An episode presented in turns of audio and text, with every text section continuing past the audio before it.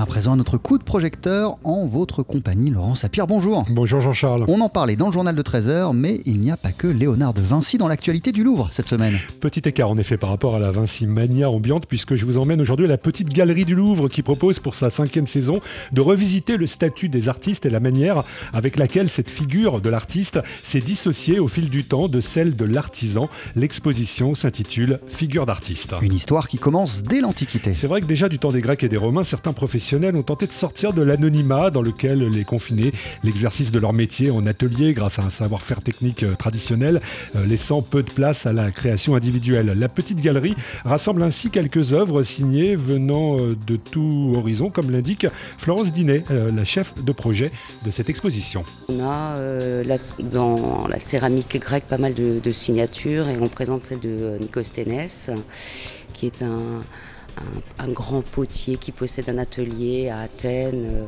au VIe siècle avant Jésus-Christ, mais on est également euh, à Chypre avec une écriture phénicienne.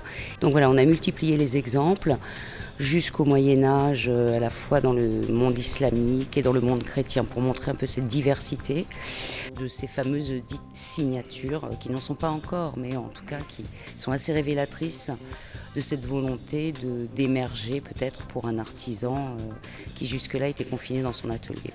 Alors c'est évidemment à la Renaissance que les architectes, sculpteurs et peintres bien sûr vont chercher à s'émanciper de leur statut d'artisan au diapason d'une culture humaniste qui valorise aussi le genre de l'autoportrait. L'expo montre aussi au passage comment des auteurs, des écrivains ont accentué cette tendance en commentant certains autoportraits euh, faits par des peintres. Et puis autre étape majeure, l'académie, puis le salon. À partir des 17e et 18e siècles, on retrouve Florence Dinet. Ça, c'est en effet très intéressant de montrer ce lien qu'il y a entre euh, le pouvoir euh, monarchique au départ, puisque c'est Louis XIV qui est le protecteur de l'Académie royale de peinture et de sculpture, euh, et, les, artistes.